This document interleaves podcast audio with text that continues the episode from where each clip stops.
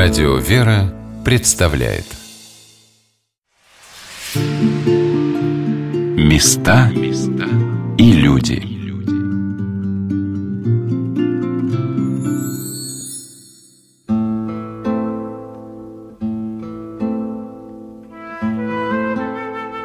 Как человек становится верующим?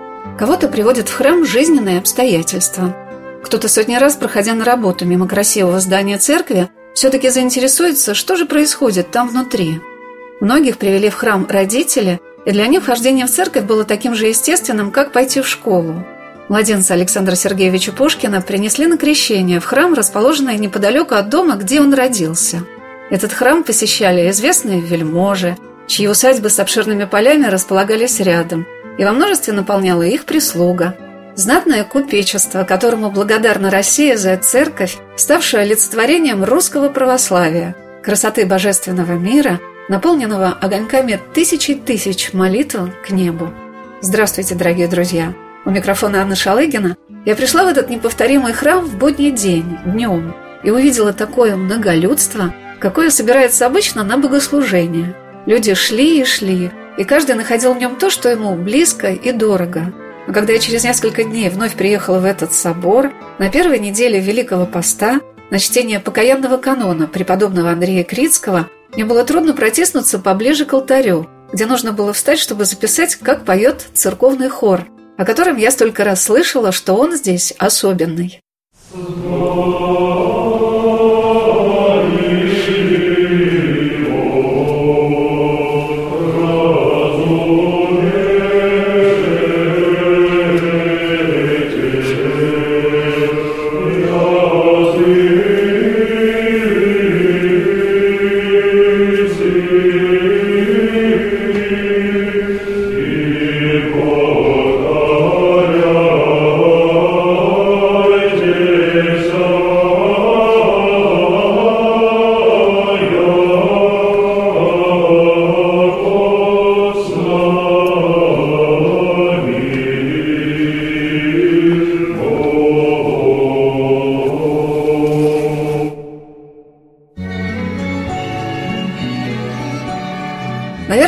Ценители церковного пения сразу бы сказали, куда мы пришли.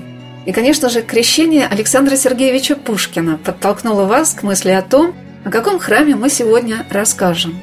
Хотя, может быть, все наши программы, места и люди имеют своим истоком именно этот храм. Из него вышло несчетное множество священнослужителей и мирян, созидавших историю русской православной церкви и в веках минувших, и в наши дни – мне кажется, что у каждого человека есть и своя история, связанная с тем, когда он пришел в этот храм впервые. Потому что этот Дом Божий, ставший домом для многих и многих людей, это Богоявленский кафедральный собор в Елохове.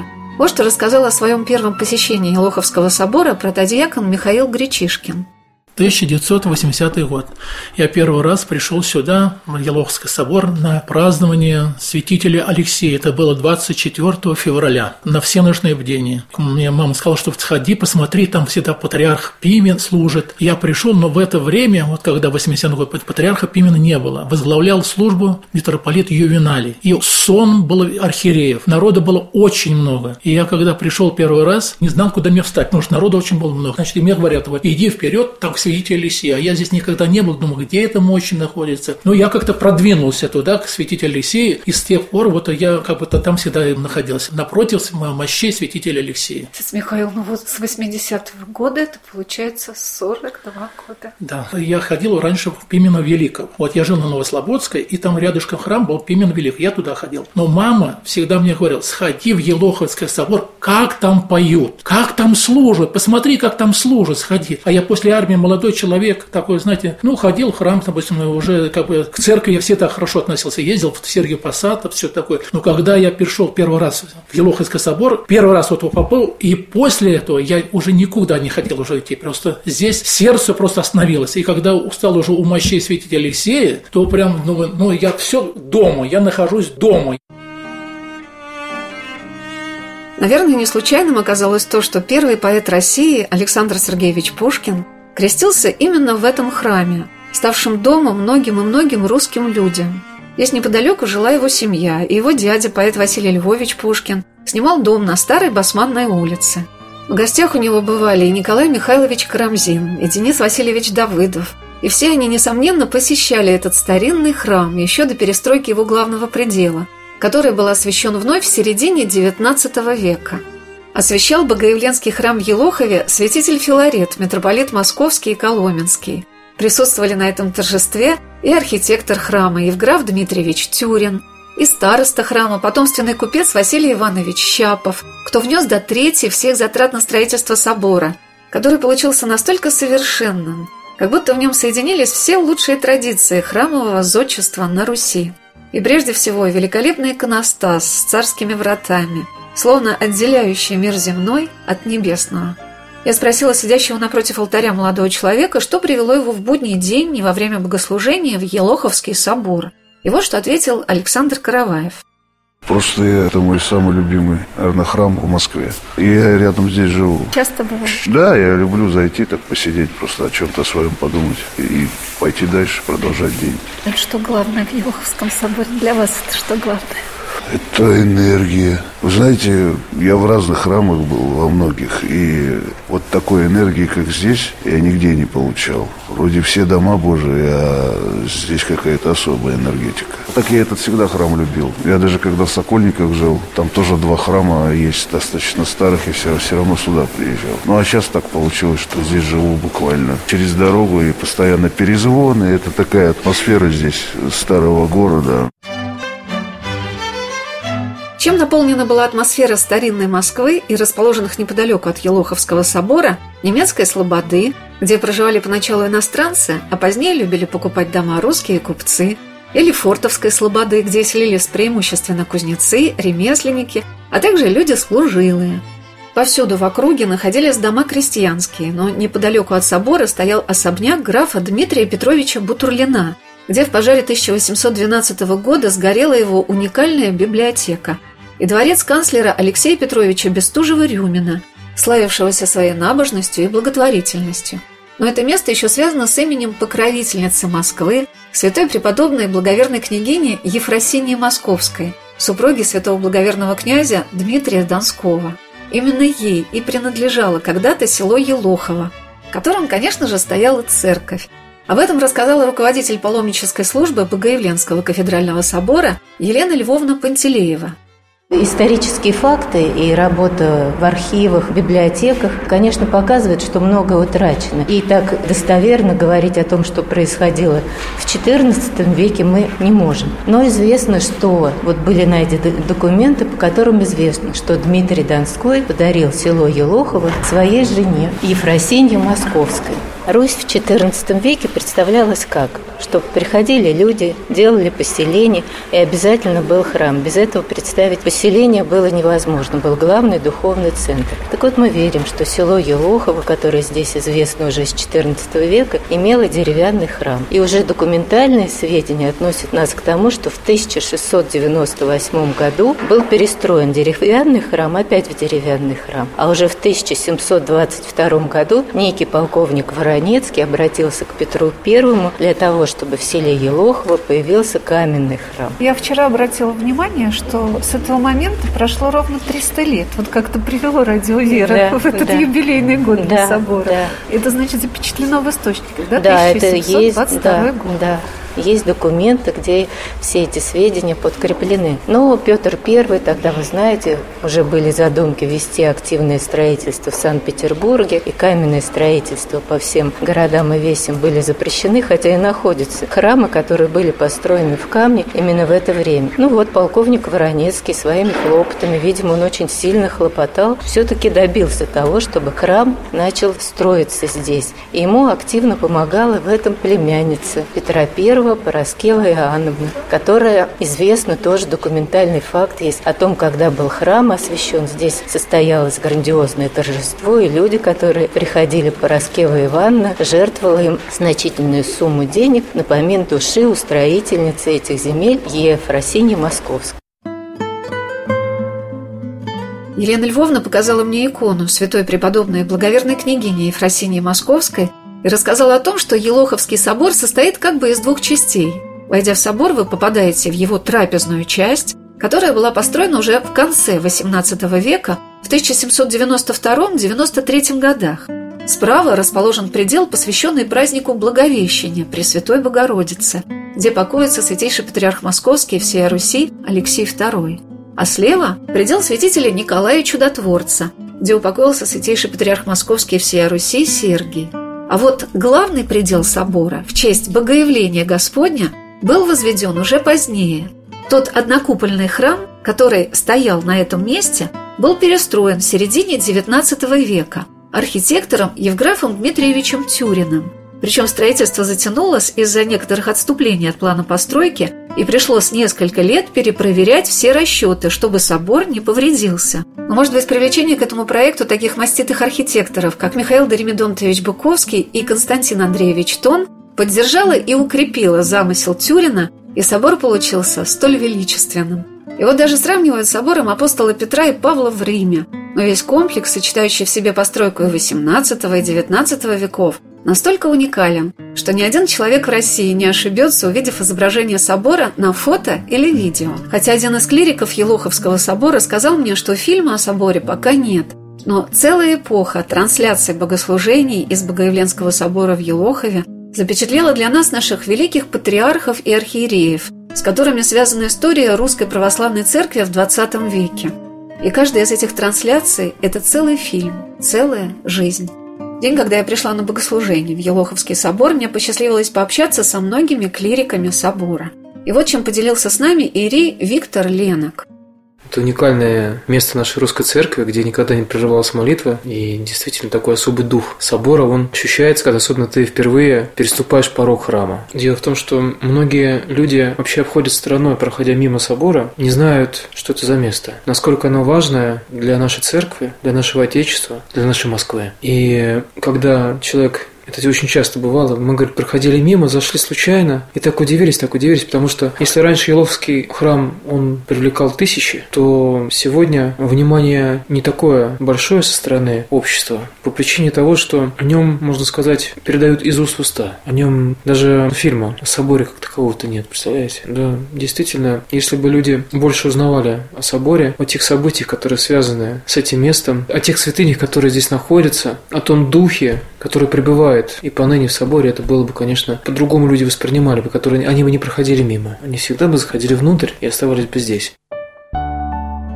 Ирей Виктор Ленок окормляет в Елоховском соборе молодежный клуб «Елоховцы» и службу взаимопомощи «Благотвори», созданную не так давно, но собравшую уже вокруг себя более ста человек.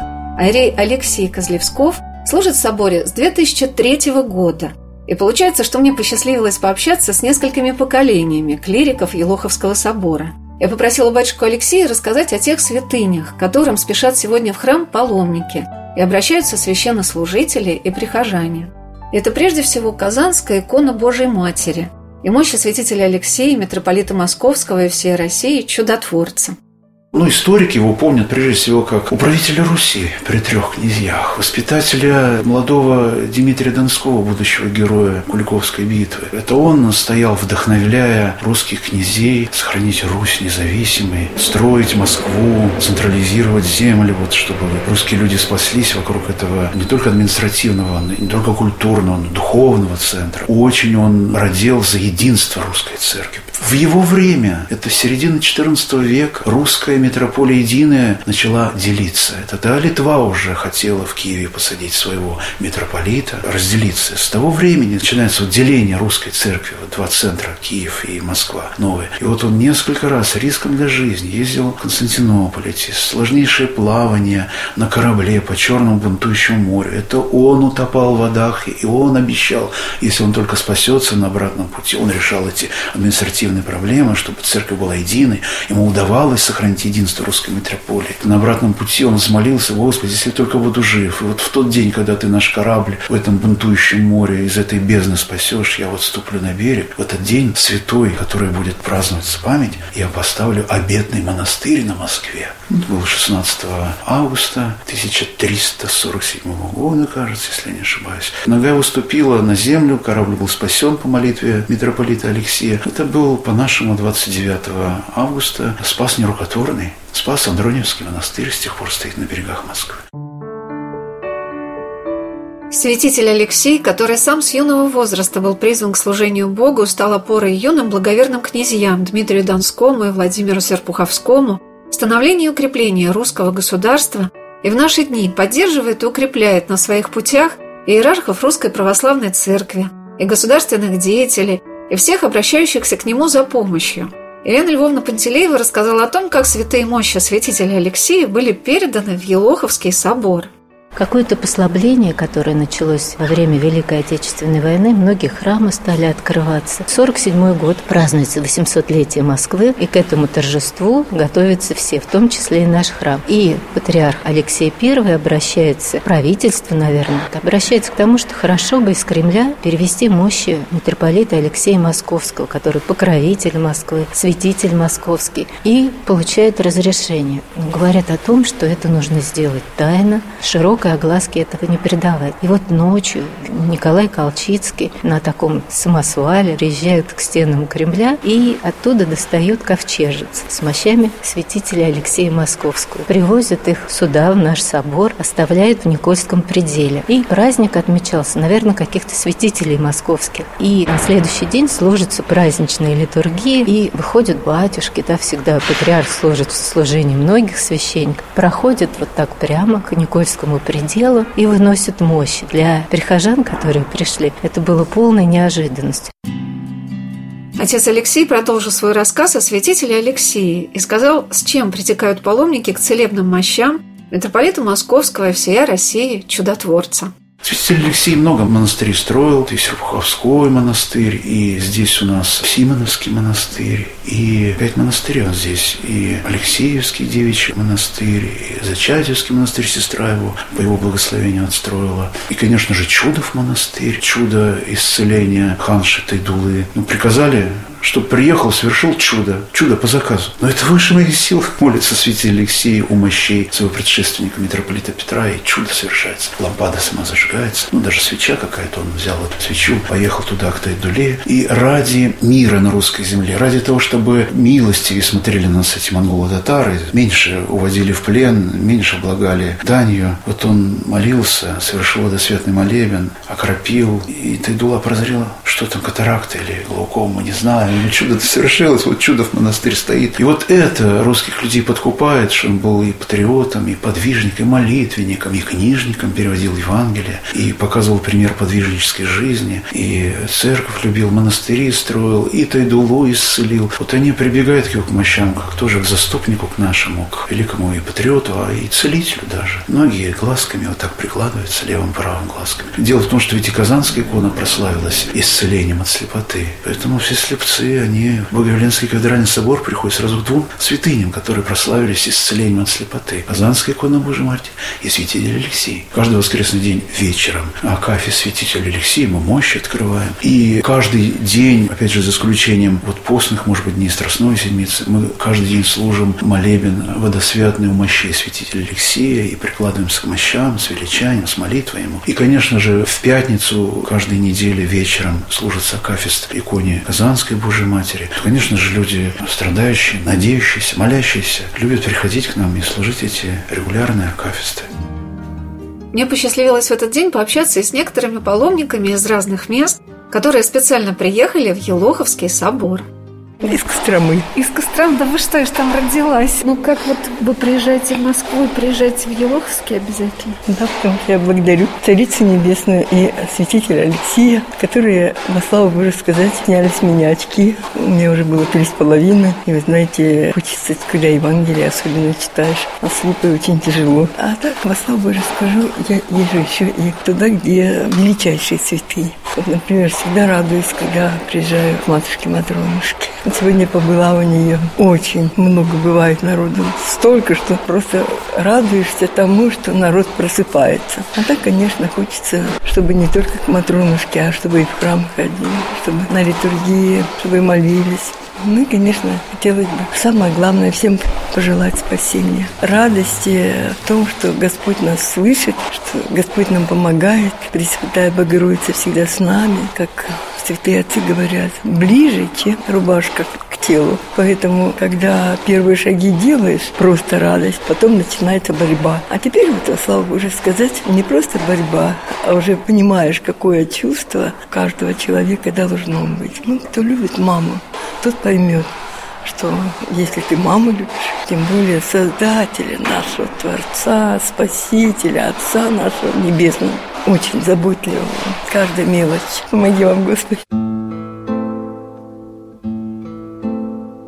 Людмила рассказала, что она побывала в этот день с утра у Матронушки, святой праведной Матроны Московской. Потом она пришла в Елоховский собор, поклониться святителю Алексею, митрополиту Московскому и всей России и Казанской иконе Божией Матери – а после этого около двух часов дня едет в Троице Сергиеву Лавру к преподобному Сергию Радонежскому.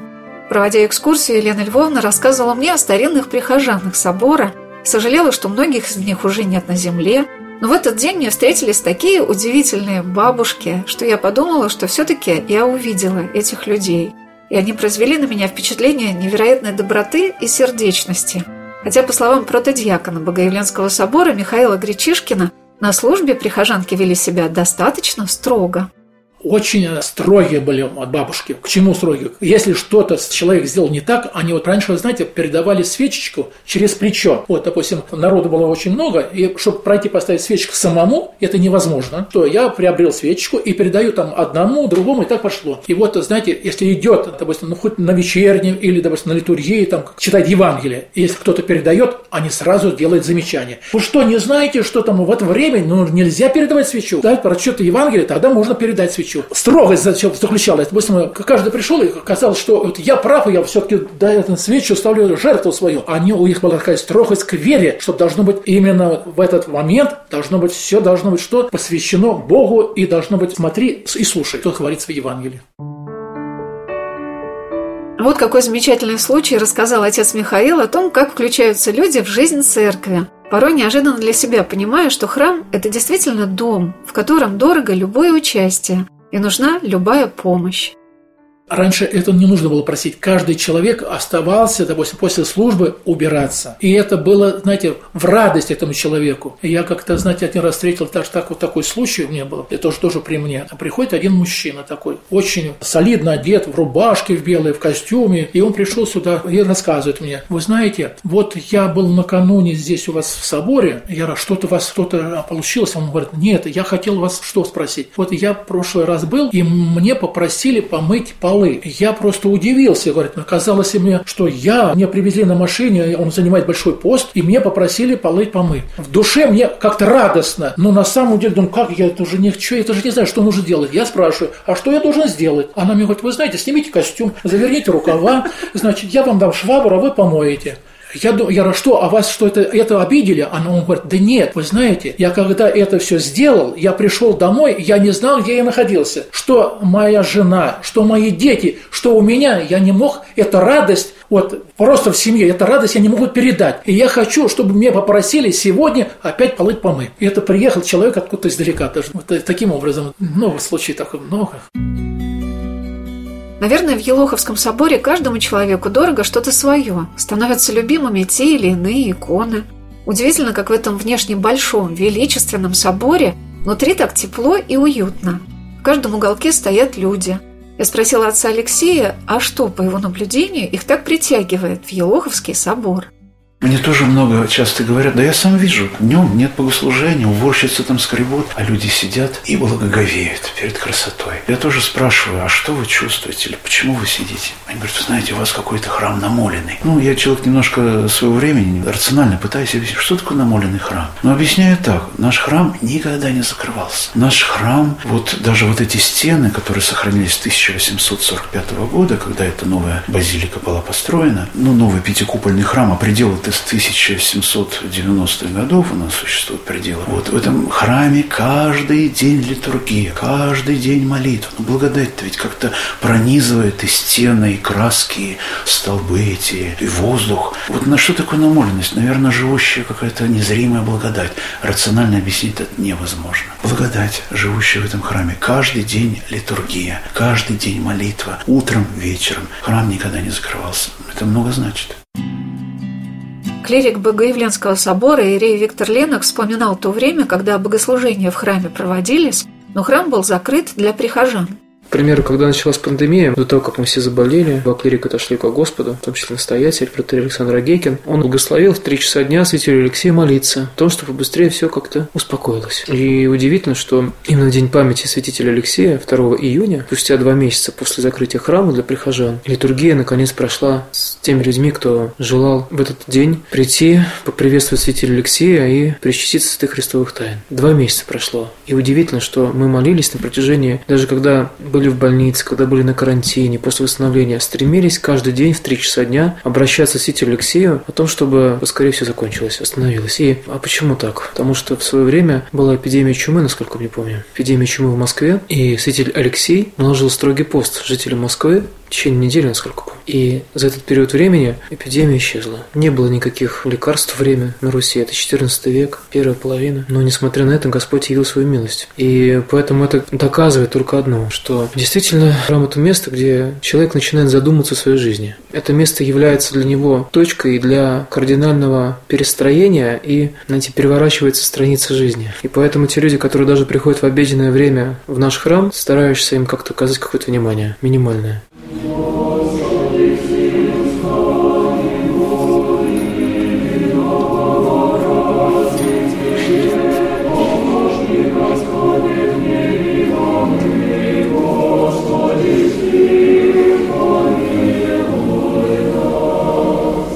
Меня поразило, какое число людей было на вечернем богослужении в Богоявленском соборе в первые дни Великого Поста.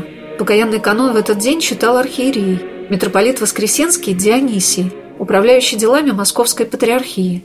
Когда открыли царские врата, мне оказалось, открылось само небо, и все люди стояли пред лицом Божиим.